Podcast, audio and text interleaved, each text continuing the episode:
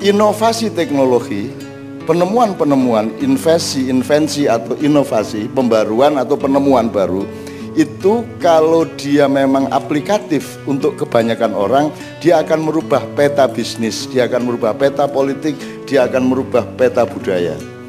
Nah, itu itu ada rutenya. Ketika biar revolusi roda berubah saat dunia. ya? Ya, baik perubahan-perubahan kecil maupun yang besar atau panjang itu satu. Nah, ini kan ini kan perubahan yang akan luar biasa dialami oleh seluruh masyarakat dunia. Saiki apa nek kabeh online online lagi saiki matahari wis mulai nutup. Ramayana ditutup retail-retail mulai mudun sak piturute. Pijet itu gak perlu angel-angel kon numpak becak rono tukang pijit teko mek kon cetak cetak cetak cetak ngono. Kate mangan wis karek ngene tok ya. Kan urip iku subjek dan dan objek fa'il wa maf'ul nek bahasa Arab. Produsen konsumen gampang ini. Nah, tolong kasih saran kepada anak-anak milenial ini. The kids of now ini. Ya. Awakmu kudune ya apa dalam hubungan subjek dan objek? Awakmu iki konsumen atau produsen di dunia IT ini? Awakmu iku mek wong sing dikentir-kentir ae ta awakmu iku sing ngentirno wong? Awakmu sing bagian bikin gelombang atau awakmu sing keseret gelombang? Itu itu masalahnya. Nah, aku nyicil ngene Mas ada beberapa hal yang mungkin Anda tidak cocok sama saya, tapi saya ngiling no sing paling oyot. Misalnya ini, jalan ngono, di wit-witan membesarkan alat kelamin, gitu ya, dua jam, modot sampai telung kilometer. Lah ono ya, lu ngono percaya lo arek-arek, ngono percaya arek-arek. Kon modot temen kapok kon, ya nek modotnya mek rong meter, lah dan 10 meter oleh menggawa ya apa lah kok ubet-ubet nong ini ya. Terus kok tokno ndek kene sit iki. Wes wes wes wes. Kesenengan kan kok. Awakmu lho gak duwe duwe ngene senenge kayak ngene ya. Hanya karena ada kekayaan pikiran, kekayaan hati ngono ya. Wes wes wes iku wes ae. Nek tak dawakno nemen soalnya. Aku soal ngono-ngono iku nakal nih awakmu biyen. Oke. Okay. Jadi sing penting awakmu ojo menjadi sing duduk awakmu. Maksudnya gini loh. Nek ancane awak, nek ancane pertumbuhan sel itu harus begitu ya gitu. Siji tadi loro, loro tadi papat, papat tadi apa tadi walu gitu ya. Ojo kok sontek cek siji tadi 16. Itu yang saya maksud bisa berbahaya kalau Anda tidak alamiah. Alamiah itu bukan berarti meneng loh. Ono tak alam meneng, anggitmu kon nandur pari iki terus meneng ngono. Sing nyokolno sapa? Iku kerja keras nah, iku sel iku berkembang. Moro-moro menisu itu terus ana godhonge cilik ngene kaya. Wes marang modot-modot. Itu alam itu bekerja luar biasa. Allah bekerja luar biasa, para malaikat bekerja luar biasa. Kalau saya bilang alamiah, ojo rumah samu nganggur. Nah maksud saya, jadi nek PT ojo bercita-cita koyok manuk. Nek manuk ojo bercita-cita koyok iwak lah ah. Ini kesadaran paling awal. Tetapi tetap ada kreativitas, tetap ada inovasi, tetap ada ijtihad. Ijtihad itu tidak bisa maslahat kalau tidak taat kepada kudroh dan iroda, kodo dan kodar. Jadi tetap dia taat kepada alamnya, kepada alamiahnya. Kayak konikun duwe warisan tanah ombo, teko mbahmu, omahmu gubuk, terus ana wong teko kula Mboten cocok omongnya saya. Tanahnya sampean ten nombone sampean mosok omah gubuk lho damelaken omah nggih. Ono terus kayak nomah gede mungkin sampean bayari kapan-kapan gampang. Mungkin sampean cicil-cicil. Lah aku tiga ono omah gede. Terus ono nih barang, dikai modal barang, wis kari dodolan. Terus akibatnya satu, budayanya berubah. Nek nek wingi keset gak jelas ngene kaya saiki mulai tuku keset api kudu nesing gak ndodok kudu longgo ya toh. Terus saat itu pokoknya berubah budayanya berubah biayanya konsumsi juga meningkat ya. Itu akibat pertama. Akibat kedua adalah awakmu aku tuh nyecil iku mang omah terus. Suwe-suwe ada saat di mana kamu tidak mampu nyecil lagi terus akhirnya diakuisisi ku mang. Akhirnya kamu nyecil nganggo omahmu suwe-suwe nyecil nganggo lemahmu. Entek mari ngono kon dilungkas dadi cleaning service di omah iku sing teke tanggamu Itulah yang dilakukan oleh Republik Indonesia hari ini. Putu-putumu dikon bayar kredit utang sehingga karu-karuan akeh karena tidak ada undang-undang yang membatasinya. Berapa tambang boleh dikeruk, berapa utang boleh dilakukan oleh satu pemerintahan lima tahun, nggak ada undang-undangnya. Pokoknya piro gak apa-apa. Akhirnya swaswi menemani kon tadi jongos di negaramu sendiri. Ini aku mek wanti-wanti ndolek eleke itu pertama. Jadi jangan tidak menjadi dirimu sendiri. Nek arep diperluas di aku biyen tahun petung puluh walu tahun nulis tulisan jenenge etnotalentologi. Etnotalentologi itu artinya setiap suku bangsa setiap kelompok masyarakat itu punya ciri sendiri. Jadi cita-citanya ya beda. Cita-citanya wong mandar beda kalau cita-citanya wong bugis beda kalau cita-citanya wong meduro karo wong Makassar karo wong Toraja sih cita-citane lho kok iki sak donya dikongkon padha cita-citane soge gede lah ngono Aku termasuk orang yang sangat gagal, pol gagale menurut cita-cita orang modern. Sugih gak, kuoso gak, dadi opo-opo gak, gak gak kabeh. Dan aslinya saya saya ketawa dengan semua itu dan saya kan gak menene sih re. Aku kok guyut tok iku endingnya. Wes ta. Besok malam saya diminta untuk ketemu akan datang ke rumah saya seorang calon presiden tapi aku menendek Gresik alasannya dan seterusnya lah pokoknya ono ono lah yang anda semua kenal namanya tapi saya udahlah aku untuk menghindar kira akhir-akhir iki wis tanah iso aku wis ro temen ndek dhuwurku ya apa? Wis ro temen dadi aku mbela awakmu rek pokoke wis aja ngurus sing saiki mene urusan. Saiki siap-siap dadi wong sing insan kamil ahsanut takwim ya. Uswatun hasanah. Gitu Sing saiki wis bapak-bapak aja adek ngersula aja adek menesel. Wis saiki sing penting kon membangun manusia. Nek kon pinter lawak dadi pelawak sing berkepribadian. Nek kon dadi pelukis dadi pelukis sing punya kepribadian. Saiki gak ono kabeh. Gak ono kabeh. Ono pelawak tapi yo ngono iko. Ono ulama tapi yo ngono iko. Ono ustadz tapi yo ngono iko. Ono negarawan, sapa negarawan? Jadi gak dadi menungsone mergo sing diitung iku mek materine karo sisteme manusianya tidak pernah diperhitungkan sama sekali sehingga tidak muncul tokoh yang berkepribadian. Karek Kartolo saya tinggal Kartolo yang punya kepribadian, punya idealisme, punya ketahanan budaya, punya ketahanan politik gitu ya. Lia-liane wis ilang kabeh. Ngono ya rek ya. Oke. Sing tak maksud jangan tidak menjadi dirimu sendiri maksudnya ngene nek anjane kon PT piti oh sing temenan olehmu PT ngono lho. Aja PT gak atine meneng-meneng gak gelem PT mergo kepingin dadi banyak tak bebek. Gak tahu dadi bebek PT-mu ilang. Lah ngono sih. Dadi PT kon yo gak temenan dadi bebek yo gak mungkin.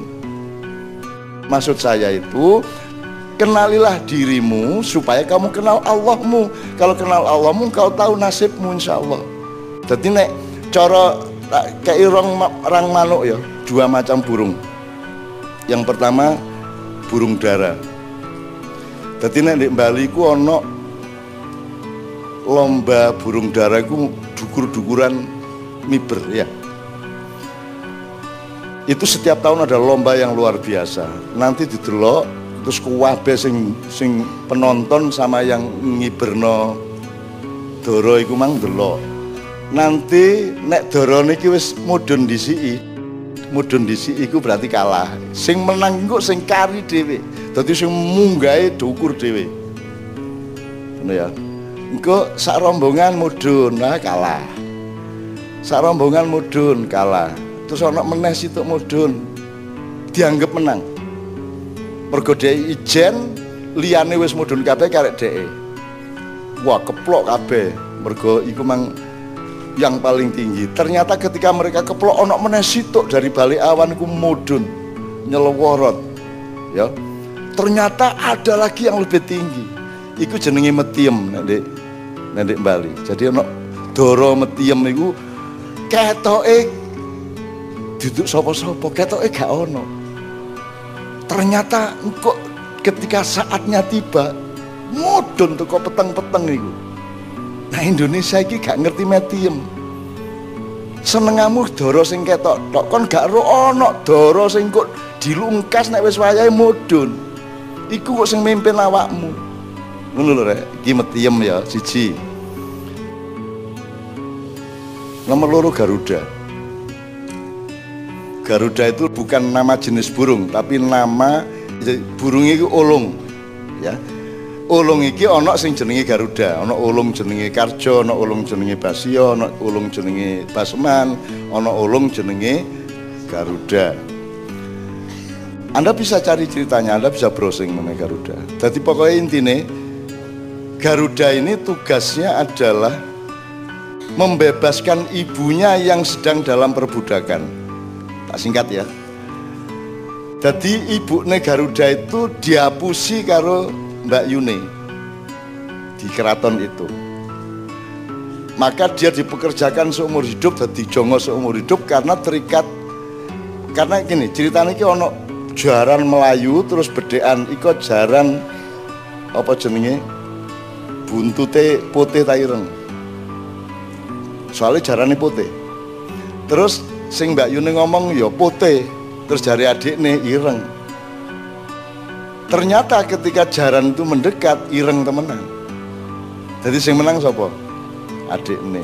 Tapi karena ada medsos, irengnya iku mang dipotehno. Jadi wong sa Indonesia ruwe iku poteh, padahal ireng. Nah, ini bahayanya medsos. Pencitraan.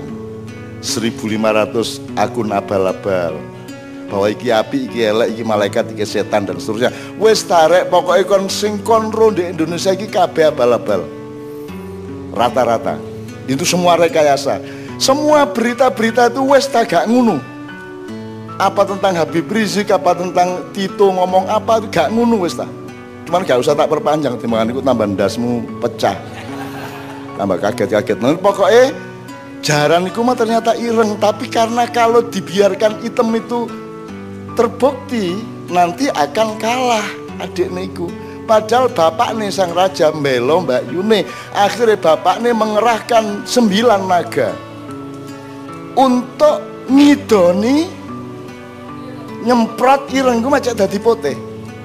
Nula ceritanya re akhirnya adik ini di tanda tangani sebagai yang kalah. Akhirnya dia diperbudak oleh Mbak Yunya untuk melakukan apa saja harus mau pokoknya kudu nganut. Nah saiki adik ini duwe anak jenenge Garuda. Garuda itu hidup tugasnya adalah bagaimana membebaskan ibunya dari perbudakan. Mbak Yunya sendiri dulure dewe loh cok lalin di Indonesia ini kok perang saudara loh dulure dewe loh ya.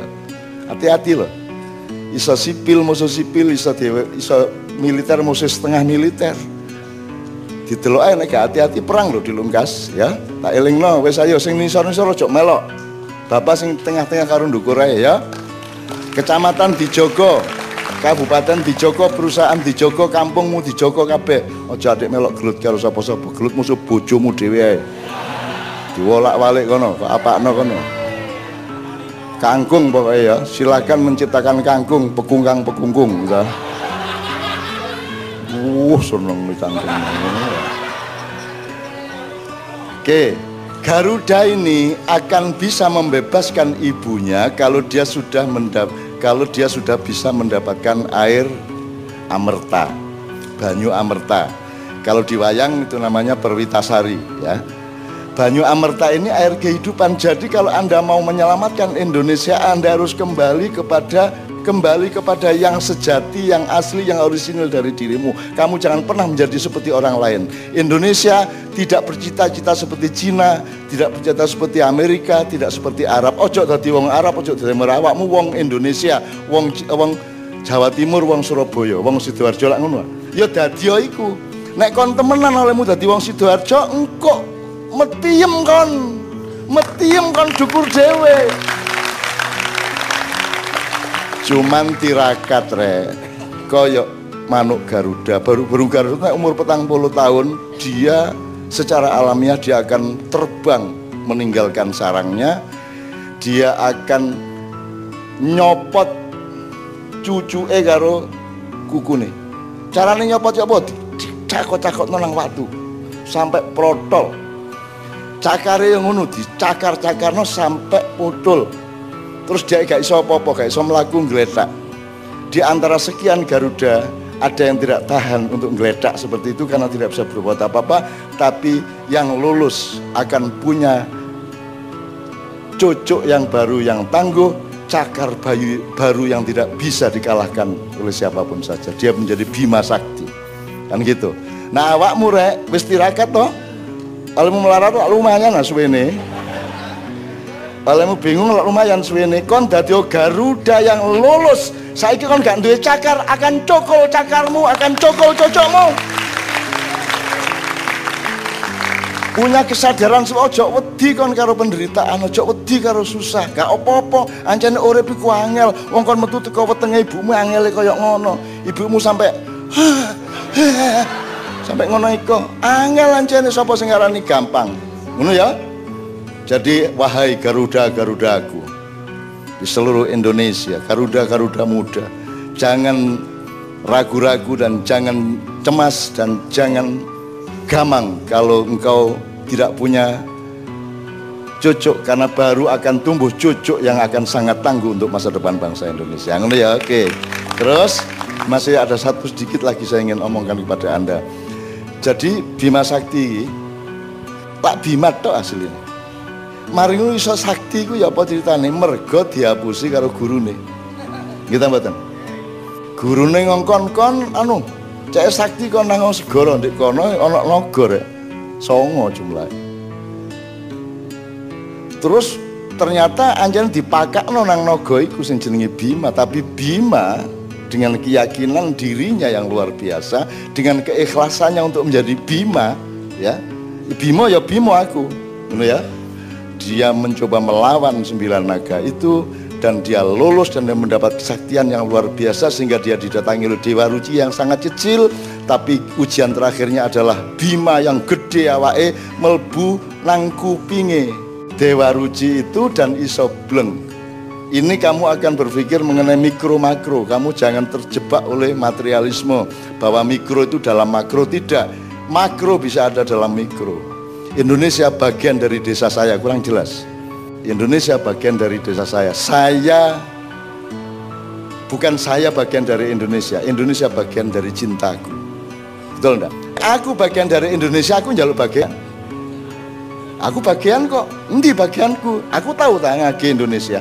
Gak tahu aku nagih babal pisan karena saya tidak merasa ada bagian saya di Indonesia. Kon sing takai bagian saya. Mergo awakmu bagian dari cintaku. Maka aku memberimu terus, terus. Ngene iki untuk kewajibanku eh.